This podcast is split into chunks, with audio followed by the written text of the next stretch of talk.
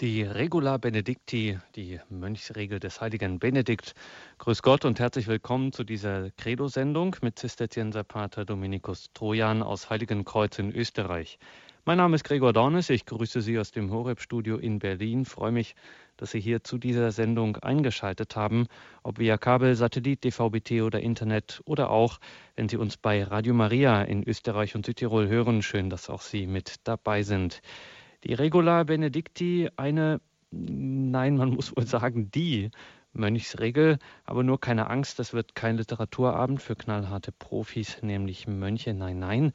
Die Regula Benedicti ist zwar ohne Zweifel das Navi für den monastischen Weg, gar keine Frage, aber diesen besonderen Weg zu betrachten, ihn mit, ihn in der benediktinischen Regel zu verstehen und davon ergriffen zu werden, das trifft schon ganz schön ins Mark eines jeden christlichen Lebens und Weges, wie auch immer der ausschauen mag. Also, lassen Sie sich treffen von dieser exorbitanten Lektüre der Regula Benedicti. Pater Dominikus Trojan ist Zisterziensermönch. Er lebt also diese Regel des heiligen Benedikt und das tut er im Paradisus Claustralis der Abtei Heiligenkreuz in Österreich, wo es auch eine päpstliche Hochschule gibt.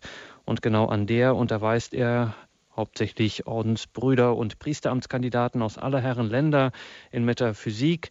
Derzeit prüft er sie darin auch. Er ist also mitten im Prüfungsstress, wenn man so sagen darf, der Hochschule. Und trotzdem hat er sich heute für uns die Zeit genommen. Dafür sind wir sehr dankbar. Wir haben ihn am Telefon. Grüße Gott. Guten Abend, Pater Dominikus. Guten Abend, Herr Dornes. Danke schon jetzt. Wir können es kaum erwarten. Wir haben die Ohren gespitzt und freuen uns sehr auf Ihre Gedanken. Und ja, es geht bei dieser Reihe, ja, wie ich schon sagte, nicht nur einfach um eine Betrachtung erbaulicher Literatur. Es geht um viel, sehr viel letztlich. So viel haben wir schon, um, schon gelernt. In dieser Reihe geht es hier um den Himmel. Und da ist es mehr als angemessen, wie immer in dieser Reihe, mit einem Gebet zu beginnen. Das tun Sie jedes Mal. Und ja, Ihnen nun das Wort, Pater Dominikus. Danke. Im Namen des Vaters, des Sohnes und des Heiligen Geistes. Amen. Komm, Heiliger Geist, erfülle die Herzen deiner Gläubigen und entzünde in ihnen das Feuer deiner Liebe. Sende aus deinen Geist und alles wird neu geschaffen und du wirst das Angesicht der Erde erneuern. Lasset uns beten. O Gott, du hast durch die Erleuchtung des Heiligen Geistes die Herzen deiner Gläubigen belehrt. Gib, dass wir in demselben Geiste das, was recht ist, erfassen und uns seines Trostes alle Zeit erfreuen. Darum bitten wir durch Christum Jesum, unseren Herrn. Amen. Vierter Teil der Betrachtung über die Regel des heiligen Benedikt, verfasst ungefähr um das Jahr 529 im italienischen Kloster Monte Cassino, ziemlich genau in der Mitte zwischen Rom und Neapel. Verehrte Hörerinnen, verehrte Hörer, im letzten Vortrag hatten wir gemeinsam über die Regel des heiligen Benedikt nachgedacht unter dem Gesetz, Gesichtspunkt des Gesetzes. Denn sie ist ein Gesetzbuch und deswegen der heilige Benedikt auch ein Gesetzgeber. Und gerade weil dies so ist, weil die 73 Kapitel der heiligen Regel als Gesetz aufzufassen sind, stellt sich für den Christen die Frage, wie das denn zugehen könne. Ist es so, dass das Gesetz, über das der heilige Paulus sagt, es könne uns nicht retten durch ein Hintertürchen angesichts und zwischen zwei Buchdeckeln der Regel des heiligen Benedikt in das christliche Leben zurückkehrt, ist nicht das einzige Gebot, das Christus uns gegeben hat, das einander zu lieben, wie er selbst uns geliebt hat. Die klassische Form und Gestalt den heiligen Benedikt selber darzustellen, ist ihm einen langen Bart zu geben und ein strenges Gesicht und in die Hand das einzige Buch, das er geschrieben hat, nämlich den Codex Monasticus, das Gesetz der Regel. Aber nicht nur, weil ich ältere Herren mit langen Bärten und strengen Gesichtszügen im Prinzip nicht mag, weil sie mich erschrecken, sondern auch aus den eben genannten theologischen Gründen möchte ich einen Vorschlag machen, der unüblich ist und der sich deswegen vielleicht erstaunt. Aber ich habe vor, in diesem Vortrag diesen Vorschlag plausibel zu machen. Ich möchte Ihnen den heiligen Benedikt und insofern eben auch sein Buch, die Regel, die Regula Benedicti, als eine architektonische Abhandlung vorstellen und deswegen den Verfasser als Architekten sehen. Dazu bin ich zunächst aus drei Gründen ermutigt. Erstens schreibt der heilige Benedikt selber am Schluss des Vorwortes der Regel, im 45. Vers, Constituenda est ergo a nobis dominici scola servitii.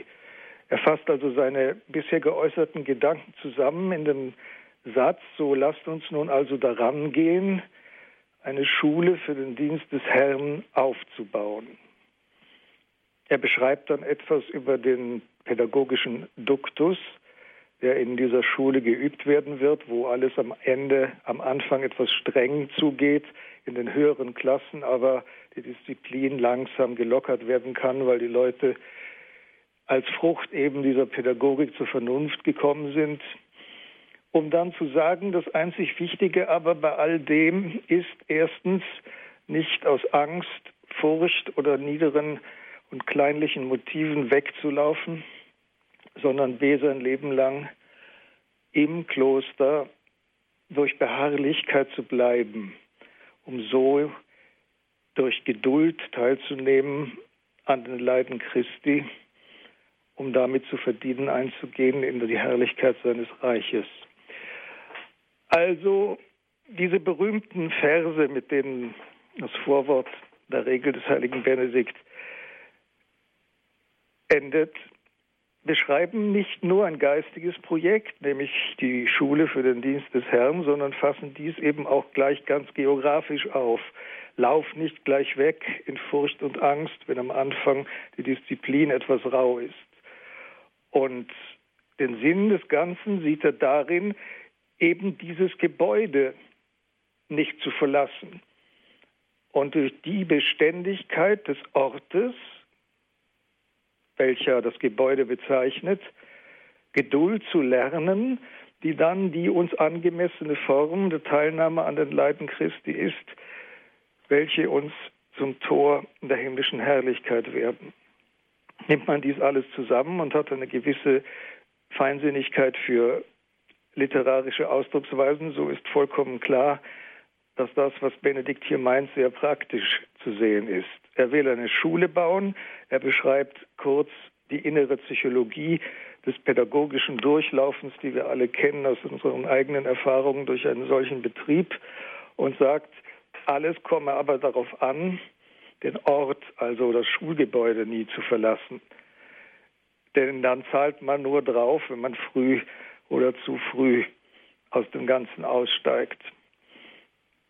Und am Ende der Urregel, die eigentlich etwas früher geendet hat, als sie es heute tut, nämlich mit dem 66. Kapitel, das über den Pförtner des Klosters handelt, sagt er dann, das Kloster soll, wenn es möglich ist, so gebaut sein, dass sich alles Notwendige in seinen Mauern befindet, nämlich die Quelle, der Garten, die Mühle, und so weiter und die Häuser für die verschiedenen Werkstätten. Der Sinn des, der Sache ist, dass die Mönche nicht außerhalb des Klosters herumlaufen sollen, denn das ist ihrer Seele nicht zuträglich. Auch hier wird das geistige Konzept die, der spirituelle, spirituelle Weg der Regel unmittelbar verbunden mit einer architektonischen Gestalt. Es geschieht also etwas, das uns selber ganz und gar fremd ist. Wir begreifen den geistlichen Weg einer Ordensregel, ein spirituelles Programm, eine Unternehmung, die den Menschen zu Gott führen will, als etwas rein Geistiges, etwas, das nur unsere Seele in ihren verschiedenen Dimensionen berührt. Für Benedikt sind geistiger Inhalt, der spirituelle Weg, den er entwerfen will durch seine Regel und die äußeren Bedingungen, unter denen das geschieht, ein und dieselbe Sache. Eine weitere Ermutigung, die Dinge so zu sehen, nämlich den heiligen Benedikt A als Architekten und B die Regel selber als einen Bauplan, also als eine Konstruktionsanweisung im praktischen Sinn, ein Kloster auf die Beine zu stellen. Eine weitere Ermutigung, Ermutigung, die Sache so zu sehen, nehme ich dem 22. Kapitel des zweiten Buches der Dialoge des heiligen Papstes Gregor des Großen nämlich der Lebensbeschreibung des heiligen Benedikt. Von Benedikt selber gibt es ja nichts anderes als das Buch der Regel selber. Aber nach seinem Tod hat der große Papst Gregor im zweiten Buch seiner Dialoge über die Heiligen Italiens den heiligen Benedikt in seinem Leben beschrieben. Im 22. Kapitel dieser Lebensbeschreibung lesen wir Folgendes.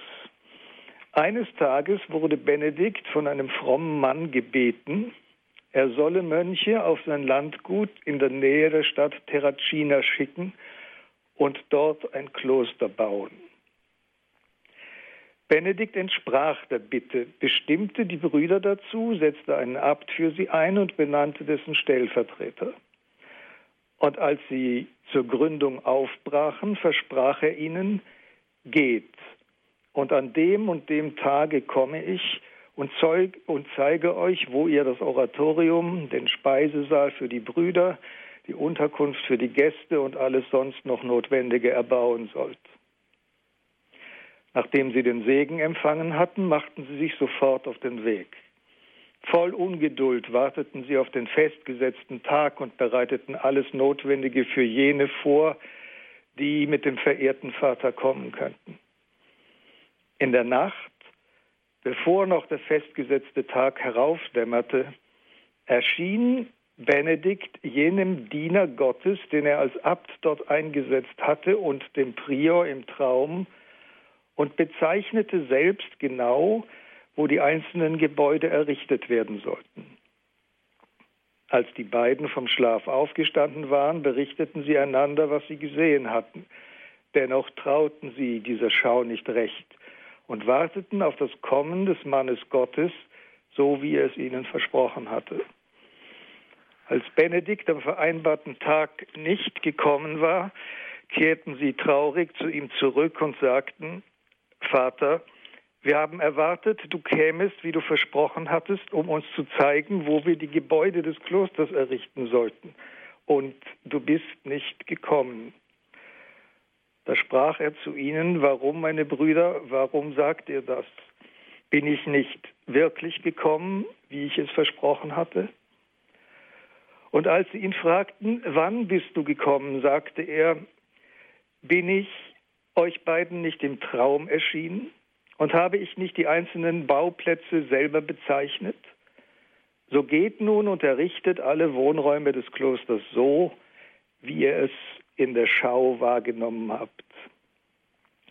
Nun erlaube ich mir in der Auslegung dieses soeben gelesenen Textes davon auszugehen, dass der Traum, den der Abt und der Prior des neu zu errichtenden Klosters geträumt haben, in dem Benedikt genau die Anordnung der Gebäude des Klosters bezeichnet, die Regel selbst ist. Die Schau, von der Benedikt spricht, als er zur Rede gestellt wird, ist das geistige Konzept der Regel, der Geist, der zwischen den Buchstaben liegt. Bereits früher hatten wir darüber nachgedacht, dass den, für die Mönche alles, was sie lesen, eine wenigstens vierfach, vierfache Bedeutung hat. Das ist ein Gedanke, den der Kirchenschriftsteller Origenes in seinem Buch über die Prinzipien entfaltet hatte. Alles ist zunächst einmal der Text selbst, aber darüber erheben sich drei weitere Ebenen der Bedeutung und des Sinnes. Eine christologische Ebene, die mich fragen lässt, was bedeutet das, was ich gelesen habe hinsichtlich der Person Jesu Christi. Eine moralische Ebene oder paranetische, in der ich mich frage, was bedeutet nun das, das ich aufgrund des Textes von Christus verstanden habe in Bezug auf mich und meine eigene Lebensführung. Und schließlich eine eschatologische Bedeutung, die dann noch einmal fragen lässt, und was heißt dies alles nun hinsichtlich des Endes der Zeit, die mit der Wiederkunft Christi zusammenfällt und uns seine Gegenwart schenkt. Ich würde in Erweiterung des Gedankens des Origenes eine fünfte Ebene hinzufügen, nämlich eine architektonische. Ich würde die Frage stellen, wie kann denn nun dies alles, was wir in der Heiligen Schrift und in diesem Fall in der Regel lesen, uns von Christus sprechen, uns die Frage vorlegen, wie komme ich zu ihm, uns die Frage beantworten lassen, wie gehe ich dann mit ihm in den Himmel ein. Und dies alles wird zusammengefasst zur Frage, wie kann ich nun für ein solches Leben, das auf der Grundlage des Textes der Regel des heiligen Benedikt Christus kennenlernt, das eigene Leben nach dessen Leben formt und so mit ihm und in ihm den Himmel erreicht und findet, ein Haus bauen. Wie Sie wissen, bin ich Zisterziensermönch und die Zisterzienser sind ein Orden, der nur deswegen entstanden ist, weil er am Ende des 11. Jahrhunderts in monastischen Kreisen sich die Frage gestellt hat, wie man eigentlich recht die Regel des heiligen Benedikt lesen soll. Und lesen heißt in diesem Zusammenhang leben. Die Antwort, die die Väter des Zisterzienserordens gaben, war einfach und genial genau so, wie sie geschrieben ist. Nichts weglassen und nichts hinzufügen. Den Kodex der Regel, so wie er ist, zur Grundlage des eigenen Lebens machen und darauf in dem von mir eben, eben geschilderten Sinn die verschiedenen Stufen des Sinnes aufbauen. Ich erzähle Ihnen das, weil die Zisterzienser aufgrund dieser Überlegung sehr schnell dazu fanden, eine einheitliche, in all ihren Klöstern vollständig identische Form jenes Hauses zu entwerfen und zu erfinden, das dann nicht nur den Weg des Mönches zu Gott beinhaltet und ermöglicht, weil auch der Mönch beim Sturm ein Dach über den Kopf braucht, sondern zugleich diesen Weg auch darstellt. Heiligenkreuz ist ein altes Zisterzienserkloster. Es wurde im Jahre 1133 gegründet, ist eine Tochter, eine direkte Tochter einer direkten Tochter des ersten Klosters der Zisterzienser überhaupt, also steht im Adel der Zisterzienser in der höchsten dynastischen Position, die ein Zisterzienserkloster außerhalb von Frankreich überhaupt haben kann. Und es wurde nie aufgehoben in seiner Geschichte. Und bis heute leben wir in den Gebäuden, die unsere Väter im Verlaufe des 12. und 13. Jahrhunderts gebaut haben. Heiligenkreuz ist ganz und gar ein romanisches und gotisches Kloster, geprägt und konstruiert nach jenem Klosterplan, den die Zisterzienser an allen Stellen, wo sie siedelten, verwirklicht haben. Ein Zisterziensermönch kann sich in jedem Kloster der Welt sofort zu Hause fühlen, weil alle Räume so organisiert sind, wie er es von seinem eigenen Kloster her kennt. Diese Uniformität ist nicht zufällig, so wie im Mittelalter überhaupt ganz und gar nichts zufällig ist. Sie ist, wie alles im Mittelalter, ganz und gar Symbol. Sie ist nicht nur der funktionale Raum, den ein klösterliches Leben und eine klösterliche Gemeinschaft braucht und brauchen, um in der Zeit mit ihren Stürmen, mit all dem Schnee und Hagel, den wir hier in Heiligenkreuz im Winter erleben, und der Hitze des Sommers fertig zu werden. Wir haben eine Mauer um uns, nicht nur deswegen, damit wir nicht davonlaufen, sondern damit zum Ausdruck gebracht wird, dass wir uns von der Welt trennen und sie nicht in unsere Welt hineinkommen darf.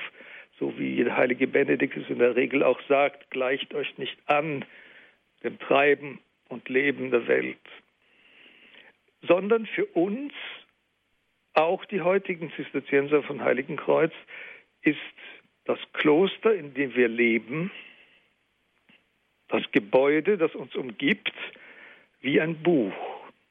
Es ist die unmittelbarste Quelle, in der wir nachschlagen, Tag für Tag mit unseren Augen, unserem Gespür, unserem Gehör, manchmal sogar auch mit unserem Geschmackssinn, was unsere Väter sich dachten, wenn sie das Buch aller Bücher des klösterlichen Lebens, nämlich die Regel des heiligen Benedikt, aufschlugen, was sie darin gesehen haben, was sie zu lesen vermochten, was die Buchstaben, auf die sie so viel Wert legten, für sie bedeuteten. Und in welcher Weise diese Buchstaben ihnen Christus gezeigt haben und Christus ihnen die Frage zu beantworten lehrte, was es denn heißt nun ganz konkret für die Mönche, die sich als Zisterzienser bezeichneten, zu lieben, wie er geliebt hatte und wie Christus nun auf dem Weg der Liebe für sie dann auch Gegenstand und Sicherheit der Hoffnung, den Himmel zu erreichen gewesen ist. In Heiligenkreuz haben wir zu dieser klassischen zisterziensischen Klosteranlage eine tiefe und lebendige Beziehung.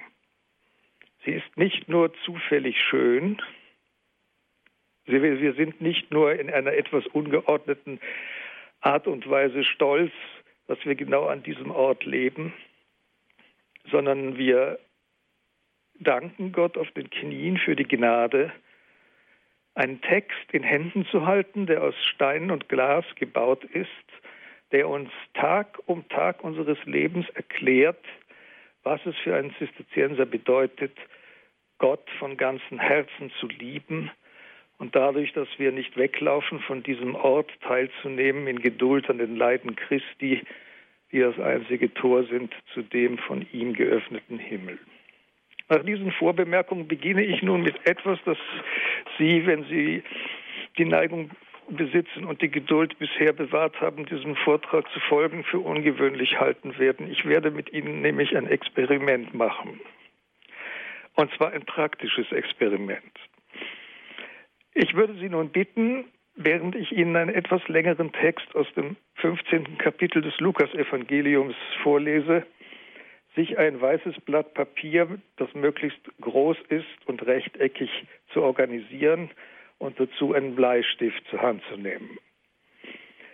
Und während Sie das tun, lese ich Ihnen jene Stelle aus dem Evangelium vor, das Missrecht als Hintergrundtext für das Vorwort der Regel des heiligen Benedikt gilt. Diese Regel nämlich und dieses Vorwort beginnen mit den Worten, höre, o Sohn, auf die Lehre des Meisters und neige bereitwillig die Augen deines Herzens der Ermahnung eines so gütigen Vaters, auf dass du dich durch die Mühe des Gehor auf dass du durch die Mühe des Gehorsams zu dem zurückkehrest, von dem du dich durch die, La die Nachlässigkeit des Ungehorsams entfernt hast. An dich, der du so bist, richte ich die folgende Ermahnung. Wenn man das hört, dann hört man sogleich etwas anderes mit, nämlich die Geschichte eines jungen Mannes, der sich von seinem Vater entfernt hat, unglücklich wurde und schließlich wieder zu ihm zurückfindet. Aufgeschrieben ist diese Geschichte im 15. Kapitel, es war bereits gesagt worden, des Evangeliums des Lukas. Und ich lese sie Ihnen nun noch einmal im Text des Evangelisten vor. Und ferner sprach der Herr, ein Mann hatte zwei Söhne. Der jüngere von ihnen sagte zum Vater, Vater, gib mir den Anteil des Vermögens, der mir zukommt. Da teilte er den Besitz unter sie auf. Wenige Tage darauf packte der jüngere Sohn alles zusammen und zog fort in ein fernes Land, und dort vergeudete er das Vermögen durch ein verschwenderisches Leben. Soweit zunächst der Text. Wenn Sie mittlerweile das weiße Blatt Papier vor sich liegen haben, ich selber habe eines im Format A3, so legen Sie es quer vor sich, sodass die kürzeren Seiten rechts und links sind und die längeren vor Ihnen liegen. Mit dem Bleistift zeichnen Sie nun bitte in die obere linke Ecke des Blattes ein gleichschenkliges Kreuz. Über dieses Kreuz malen Sie ein O und unterhalb der unteren Achse ein W, auf die linke Seite ein N und auf die rechte Seite ein S.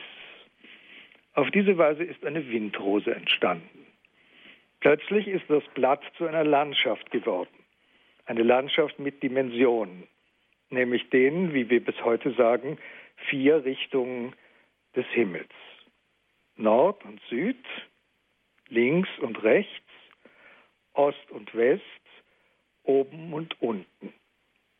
So müsste Ihr Blatt nun zugerichtet sein. Dieses Blatt ist die Welt, die im Mittelalter dargestellt wurde in der Form des Quadrates. Ich habe nun vor mir aufgebaut eine Reihe von Holzklötzen.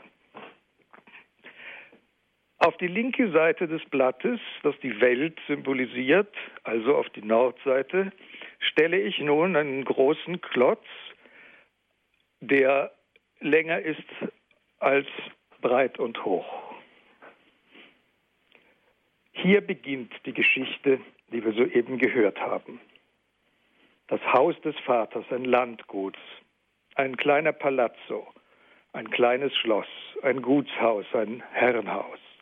Darin wohnt der Vater mit seinen beiden Söhnen. In diesem Haus bittet der jüngere Sohn seinen Vater, ihm das ihm zustehende Vermögen auszuzahlen, was auch geschieht. Dieses Haus ist die Kirche eines Zisterzienserklosters, das Haus des Vaters, in dem die Gnade gegeben wird, die am Ende sich als die Gnade der Vergebung erweisen wird, das Vermögen. Von was könnte der Sohn sonst leben und seine Kraft haben? Vermögen heißt ja im lateinischen Potentia als vom Vater her. Und doch geschieht das Unglaubliche, dass nämlich genau das, was der Vater ihm gibt, die Gnade, das Vermögen des Lebens, ihm zum Anlass wird, sich wie wir gleich sehen werden, vom Vater zu trennen. Bevor wir aber wieder zu unserer Geschichte zurückkehren, muss etwas gesagt werden, was Ihnen vielleicht am Anfang noch nicht aufgefallen ist. Jeder von uns, der weiß, dass es in einem Kloster vornehmlich und in erster Linie um Gott geht, wird, wenn schon erklärt wird, es sei das Gebäude des Klosters ein Symbol des geistigen Lebens, das darin geführt wird, erwarten, dass die Kirche den Mittelpunkt der ganzen Klosteranlage bildet. Und ohne jeden Zweifel ist dies bei sehr vielen, gerade benediktinischen Klöstern so, fast immer, wenn sie aus der Barockzeit stammen.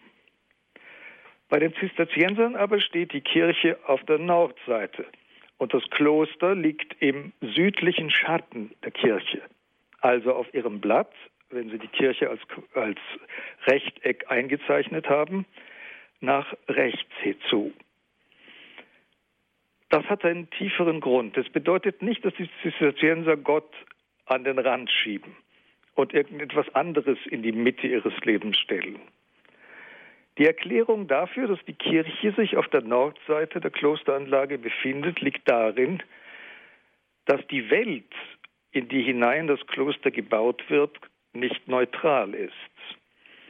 Denn die vier Himmelsrichtungen, die Sie ganz am Anfang in die obere linke Ecke des Blattes gezeichnet haben, bedeuten etwas. Für uns heutige ist die Welt überall gleich. Die Oberfläche der Welt hat keine qualitativen Differenzen. Im Mittelalter galt das nicht. Im Norden lebte alles Dunkle, das Böse, die Drachen und die Dämonen.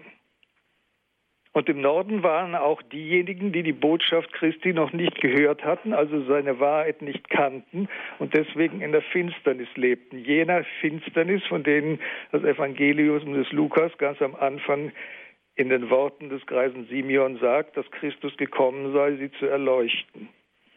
Jene Finsternis, von der der heilige Johannes, der Evangelist, im Vorwort seines Evangeliums schreibt, sie hätte das Licht, das Christus ist, und das in sie eintreten wollte, abgewiesen.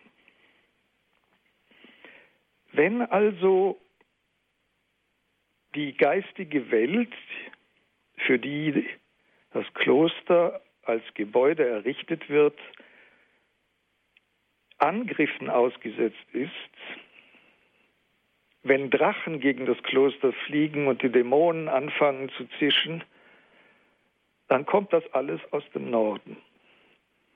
Dann weiß man ganz genau, ganz genau, von wo es kommt. Und deswegen muss das Kloster selbst, das das heilige Experiment der Heiligung seiner Bewohner schützend beinhaltet, erstens als Festung wieder die dunklen Mächte dieser Zeit verstanden werden, aber besonders auf der Seite stark befestigt werden, von der her man weiß, dass der Angriff des Feindes vor allem zu erwarten ist. Und aus diesem Grund steht die Kirche, die Konzentration des Heiligen auf der nördlichen Seite denn wieder die Gegenwart Gottes vermagte Satan seine Hand nicht auszustrecken in dieser Welt. Da der Satan der Fürst der Welt ist, wie in den Evangelien mehrfach gesprochen wird, derjenige, dem die Reiche dieser Erde und ihr Glanz gehören. Und das Kloster mit der Idee beginnt, es sei dieser Herrschaft ein Schutzwall entgegengestellt wird auch deutlich, dass das ganze Kloster, das sich im Süden dieses, dieser Fortifikation befindet, nicht von dieser Welt ist. Es ist ein Raum, in dem Freiheit möglich ist, in einer Finsternis, die zutiefst Unfreiheit fordert und auf ihr besteht. Der, der von der Welt ist und in der Welt Wer dem Fürsten dieser Welt dient, der ist Sklave. Wer dem Herrn aber dient, der ist frei. Der heilige Paulus hat diese Idee im Galaterbrief ausführlich und hymnisch beschrieben. Das Kloster also ist zwar in der Welt, aber nicht von ihr, und weil das so ist, ist es ein Raum von Freiheit. Und Gott ist es, der mit seinen heiligen Engeln die auf den Zinnen der Abteikirche sitzen, in einem fort diese Freiheit verteidigt und garantiert. Der Mönch muss sich um sie keine Sorgen machen. Der Mönch muss nicht das Gefühl haben, beständig der Versuchung des Bösen im Kloster anheimzufallen, denn er weiß dies, worin er lebt, das ist insofern nicht von dieser Welt, weil es bereits die andere Seite der Erlösung bezeichnet, die Rückseite sozusagen der Wunden Christi, wo der Satan keine Macht mehr hat, wo er nicht mehr diejenigen, die mit dem Mahl Christi bezeichnet sind, verderben kann. Die Kirche ist jener Gutshof, jenes Herrenhaus, in dem die Geschichte von dem Vater mit seinen zwei Söhnen beginnt. Der jüngere Sohn wendet sich nun gegen seinen Vater, also er steht nicht mehr von ihm her, sondern ihm gegenüber und auf ihn zu und er bittet die Gnade des Lebens, also das vom Vater kommende Vermögen. Die Schrift sagt am Tag danach, ergreift er es, nimmt es an sich und zieht in ein fernes Land. Ich ergreife wiederum einer meiner Holzklötzchen und lege es nun auf die genau der Kirche gegenüberliegende, sich also rechts befindliche südliche Randseite des Papierblattes in einem 90-Grad-Winkel zum Haus des Vaters. Also so, als wäre es ein Rambock, der dagegen zurückstoßen könnte. Das ist das ferne Land. Dort kommt der in der ganzen Kraft seines jugendlichen Lebens strotzende Sohn, der seines Vaters gar nicht mehr gedenkt und ihn hinter sich lässt, an. Und zugleich ist dieses, dieser Klotz, den sie als Rechteck gebeten sind, auf ihrem Blatt einzuzeichnen. Jenes Wirtshaus, in dem nun der jüngere Sohn, wie die Schrift sagt, sein Vermögen durch ein liederliches Leben vergeudet. Stellen wir uns also vor, wir sind in Las Vegas. Spielhöllen, Roulette-Spiel, schlechte Kumpanen, ausgiebige Feiern und Partys. All dies bedarf eines Gebäudes. Und genau dieses Gebäude ist das, was Sie eingezeichnet haben. Das ist die Stadt Las Vegas. Das ist das Gasthaus, die verrufene Spelunke, in der nun in wilden Treiben, Skat spielen, Zechen und Prassen der jüngere Sohn sein Leben, nämlich die Gnade des Vaters, verliert. Der Text fährt fort. Nachdem er nun alles durchgebracht hatte, der jüngere Sohn, kam eine schwere Hungersnot über jenes Land und er fing an zu darben. Da ging er hin und verdingte sich an einen Bürger jenes Landes und der schickte ihn auf seine Felder zum Schweinehüten. Gerne hätte er sich den Magen gefüllt mit den Schoten, die die Schweine fraßen, aber niemand gab sie.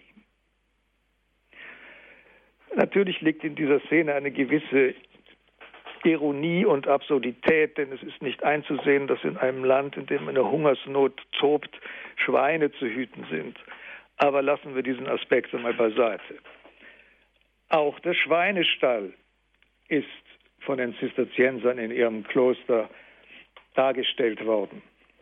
Wenn Sie ein weiteres Quadrat einzeichnen, parallel zum Gasthaus in Las Vegas, und zwar nach Osten hin, also in die obere rechte Ecke des Blattes, so sehen Sie jetzt den Schweinestall vor sich. Ich stelle ihn wiederum mit einem Holzklotz dar. Mittlerweile besitzen wir drei Gebäude, die die drei wesentlichen Stationen der bisher gehörten Geschichte darstellen und zugleich eigentlich den gesamten Rahmen der Handlung ausmessen. Auf der linken Seite mit der Achse West-Ost das Gutshaus des Vaters. Ganz weit entfernt, in der extremsten anderen Seite, ganz weit weg, in der Mitte der südlichen Seite im 90-Grad-Winkel zum Haus des Vaters gewendet, um den Unterschied deutlich zu machen.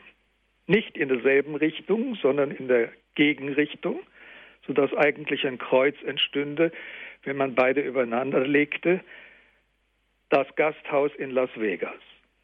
Mittlerweile ist da alles Geld ausgegangen.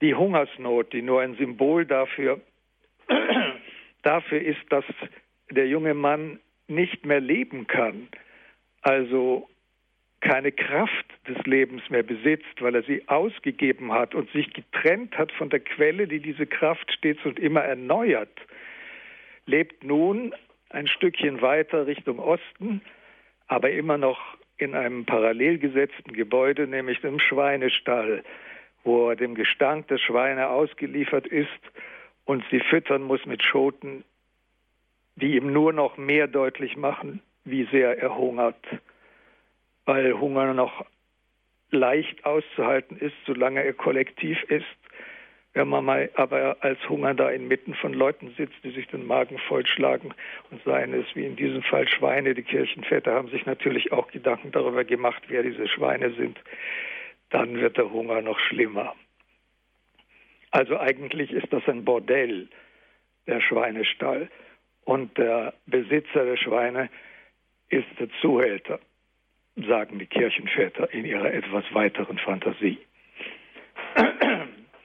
Hier nun in diesem Gebäude am oberen südlichen Rand dessen, aus dem das gleich die Klosteranlage werden wird, geschieht Folgendes. Etwas Psychisches, etwas Innerliches. Da nun im Schweinestall ging der junge Mann in sich und sprach. Wie viele Tagelöhner meines Vaters haben Brot im Überfluss, ich aber komme hier oben vor Hunger so will ich mich aufmachen Und ich will zu meinem Vater gehen und zu ihm sagen, Vater, ich habe gesündigt wider den Himmel und vor dir. Ich bin nicht mehr wert, dein Sohn zu heißen. Halte mich wie einen von deinen Tagelöhnern. Und so machte er sich auf und er ging zu seinem Vater. Der Schweinestall stinkt so sehr, dass es einfach nicht mehr auszuhalten ist. Hier fallen mir immer zwei Dinge ein. Auf der einen Seite sagt der heilige Thomas von Aquin, dass es dem Menschen nicht möglich ist, über lange Zeit in der Traurigkeit zu bleiben. Womit er den Gedanken verbindet, dass derjenige, der in der Trauer dieser Zeit steht, also wie wir heute sagen würden, depressiv ist, irgendwann in Bewegung kommen wird. Hunger, Traurigkeit, das geheime, inversive Wissen um das Abwesen eines geistigen Gutes wird wie von selbst eine Bewegung hervorbringen. Die Frage ist nur, wohin diese Bewegung führt. Und das andere, woran ich immer denken muss, ist, dass es zumindest einen Märtyrer der Kirche, nämlich einen Papst der Frühzeit ihrer Geschichte gibt, der nur deswegen ein Märtyrer ist, nicht weil er sein Leben lassen musste, sondern weil ihn der römische Imperator für mehrere Monate in einen Schweinestall eingesperrt hatte, aus dem er nicht rauskam. Also er hat das Ganze überlebt, aber er wurde wegen des Gestanks zum Märtyrer oder von der Kirche als Märtyrer verehrt zumindest. Er kehrt zurück. Er erinnert sich seines Vaters. Er geht in sich, in sich selber findet er seinen Vater, an den er schon lange nicht mehr gedacht hat.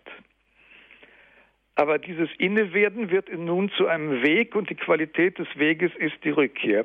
Wir haben zwei Wege bisher bestritten. Einen Weg weg vom Vaterhaus nach Las Vegas und einen anderen Weg, einen kurzen von Las Vegas in den Schweinestall. Beides liegt unmittelbar nebeneinander. Und nun einen dritten, längeren, der dem ersten entspricht, wieder zurück ins Haus des Vaters. Wenn wir uns vorstellen, dass der erste Weg, also die Überfahrt über den Atlantik von dem Landgut in der Provence nach Las Vegas, sich auf der westlichen Seite des, unseres Blattes befunden hat und von uns nun eingezeichnet werden kann, wenn wir die kurze Verbindung zwischen Schweine, Schweinestall und Las Vegas einzeichnen, zwischen den beiden Gebäuden, die sich auf dem, der rechten Seite des Blattes befinden. Und wenn wir nun den Weg zurück an den oberen östlichen Rand zeichnen, so ergibt sich eine Linie, die sich zu einem Quadrat zusammenfügen lässt. Dieses Quadrat verbindet alle die drei Gebäude, die wir bisher aufgerichtet haben. Wenn man das in Stein umsetzt, dann ergibt sich der Weg als eine Halle und diese Halle in quadratischer Form und den Weg umwölbend ist der Kreuzgang des Klosters. Man kann ja nur zurückgehen, wenn es eine Straße gibt, auf der man geht. Und man kann auch nur vom Vaterhaus aus der Provence nach Las Vegas kommen, wenn es ein Schiff gibt, das über den Atlantik fährt. Man kommt immer nur irgendwo hin, wo schon vorher eine Straße ist. Die erste von der Provence nach Las Vegas hatte Satan ausgetreten. Die zweite von Las Vegas zurück in die Provence, die im Osten liegt, Diese Straße ist der Weg, der selber zu sein Christus der Herr von sich gesagt hat. So haben wir nun im Zentrum der Klosteranlage ein Straßensystem, ein quadratisches, der sogenannte Kreuzgang.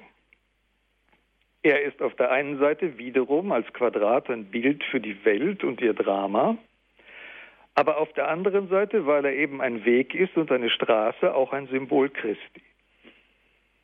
Und weil Christus das Leben nur deswegen uns gibt, weil er zugleich Wahrheit und Weg ist, wird der Kreuzgang Kreuzgang genannt, da das Mysterium, also die Zusammenfassung Jesu Christi, eben tatsächlich das Zeichen seines Sieges, das Kreuz ist, dass man in diesen Kreuzgang einzeichnen kann. manche von Ihnen kennen vielleicht die berühmte Darstellung von Leonardo da Vinci, wo inmitten eines Kreises und Quadrates zugleich ein Mensch, ein nackter Mann ausgespannt steht und deutlich macht, dass die ausgestreckten vier Extremitäten dieses Mannes sowohl das Quadrat als auch das, äh, den Kreis bilden.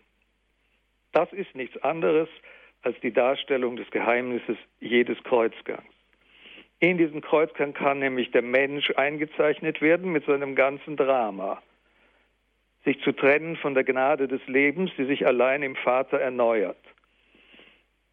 In dieser Trennung zugrunde zu gehen. In der Annahme dieses Grundes, zu dem man gelangt ist aufgrund der persönlichen Armut, die entsteht dadurch, dass man die Kraft des Lebens von ihrer Quelle getrennt hat, die Wahrheit zu erfassen, dass es nur weitergehen kann, wenn man den Zusammenhang mit der Quelle aller Gnaden, nämlich dem Vater, wiederherstellt. So wird also das Quadrat, in das man die, den Menschen mit ausgestreckten Extremitäten einzeichnen kann, zum Symbol der Welt, aber dieser Mensch dann zugleich zur Ankündigung Christi, der selber überhaupt erst der Weg ist oder den Weg gebahnt hat, auf dem man zur Wahrheit und, und Leben findet. Die Geschichte geht auf folgende Weise weiter. Als der junge Mann nun bei seiner Rückkehr noch weit von seinem Vaterhaus entfernt war, sah ihn sein Vater kommen und wurde von Erbarmen tief bewegt. Er lief herbei, fiel ihm um den Hals und küsste ihn. Der Sohn aber sprach zu ihm, Vater, ich habe gesündigt gegen den Himmel und vor dir. Ich bin nicht mehr wert, dein Sohn zu heißen. Der Vater aber sprach zu seinem Knecht, holt schnell das beste Kleid heraus und zieht, es ihm an und gebt ihm einen Ring an die Hand und Schuhe an die Füße. Holt das Mastkalb und schlachtet es. Wir wollen essen und fröhlich sein, denn siehe, dieser mein Sohn war tot und ist wieder lebendig geworden. Er war verloren und er wurde wiedergefunden. Und sie fingen an, ein großes Fest zu feiern. Im Schweinestall ist der junge Mann zugrunde gegangen. Auf diesem Grund hat seine Bedürftigkeit erfahren. Die Tatsache, dass er der Gnade des Lebens bedürftig ist. Eine solche Haltung nennen wir religiös Demut. Sie hat ihn zurückgeführt zu dem, der die Quelle aller Gnade und allen Lebens ist. Aber an dieser Stelle geschieht etwas, das alle seine Erwartungen überbietet, denn er kommt zurück und sagt, ich bin es nicht mehr wert. Das heißt, er selber ist noch nicht wirklich demütig geworden. Er glaubt immer noch Herr der Situation zu sein. Er glaubt immer noch dem Vater vorschreiben zu können, was dieser zu tun hat. Und obwohl in der, in der Ordnung der Gerechtigkeit zu erwarten wäre, dass der Vater ihn als Knecht einstellt, schließt er ihn nun erstaunlicherweise als Sohn in seine Arme. Erst in der Annahme dieser Bewegung wird der junge Mann erlöst, frei und demütig. Denn in diesem Augenblick macht er seinem Vater keine Vorschriften mehr. Erst in diesem Augenblick fällt er in seinen Vater hinein wie in den Brunnen aller Lebendigkeit, ohne Maßstab, ohne den Willen, die Situation selber zu interpretieren und ihren Sinn von sich her zu entwerfen. Das ungefähr ist das Ziel, was der heilige Benedikt in der persönlichen Entwicklung der einzelnen Mönche im Auge hat. Und nun wird deutlich, worum es eigentlich geht, wenn die Kirche das Haus des Vaters ist und der junge Mann aufgrund der Erfahrung seines Lebens und der Bitternis seiner Biografie das große Geheimnis aller Lebendigkeit aufgedeckt hat, nämlich sich kommentarlos in die Quelle des Lebens zu werfen, dann entsteht ein Fest. Dann entsteht das Fest der eigentlichen Lebendigkeit, das nur dort gefeiert werden kann, wo der ist, der Herr ist über das Leben, weil er das Leben ununterbrochen nicht nur erneuert, sondern überhaupt erst erschafft. Nur in der Einheit mit dieser Quelle ergibt sich dann das, was wir Liturgie nennen. Nun wird das Haus des Vaters, die Kirche, zu einem Festsaal, in dem Tanz zu hören ist, Gesang und Seitenspiel. Die Liturgie ist die ewige Feier dieses Augenblicks. Und zugleich ist damit aber auch deutlich geworden, dass die Gabe des Lebens, mit der die Geschichte begonnen hatte, das Vermögen, das der Vater dem Sohn übergibt und das der an sich raffte, um sich dann eine Passage davon zu kaufen nach Las Vegas, noch nicht das letzte Wort Gottes ist. Eigentlich ist dieses Vermögen, das am Anfang vergeben wird, jetzt eine relativ banale Sache das, was der Vater eigentlich zu geben hat und indem er sich als Vater erst recht offenbart und erkennen lässt, ist nicht die Gnade vitaler Lebendigkeit, sondern ist das Übermaß der Barmherzigkeit. Gnade ist in ihrem Wesen Vergebung. Eine Vergebung, die wiederum nicht Herr sein will über die Situation, denn der Vater stellt seinen Sohn nicht zur Rede. Er sagt nicht, ich weiß, was du für einer bist, aber schwamm drüber. Sondern auch der Vater, wenn es mir erlaubt ist, dies mit allem Respekt zu sagen, fällt kommentarlos in diese Situation hinein, indem er nun im wahrsten Sinne des Wortes seinem Sohn um den Hals fällt. Die Anweisung des Vaters an die Knechte, dem Sohn ein neues Kleid anzuziehen, wird im, griechischen, im griechischen Text äh, dieser Passage aus dem Lukas-Evangelium mit Stole Prote angegeben. Ein neues Kleid, das beste Kleid. Die Kirchenväter haben darin etwas gelesen, was uns erstaunt. Dieses Kleid, mit dem nun der zurückgekehrte Mensch umkleidet wird, ist nicht das Kleid, das er zurückgelassen hat, als er wegging, sondern es ist ein viel besseres. Er wird bekleidet mit der Gnade der Erlösung. Und in diesem Augenblick, in dem all dies im Haus des Vaters geschieht, entsteht der Himmel. Und nun kann man über alle diese Gebäude, die wir bisher aufgerichtet haben, kleine Dächer setzen was ich gerade hier mit meinen Holzklötzchen tue.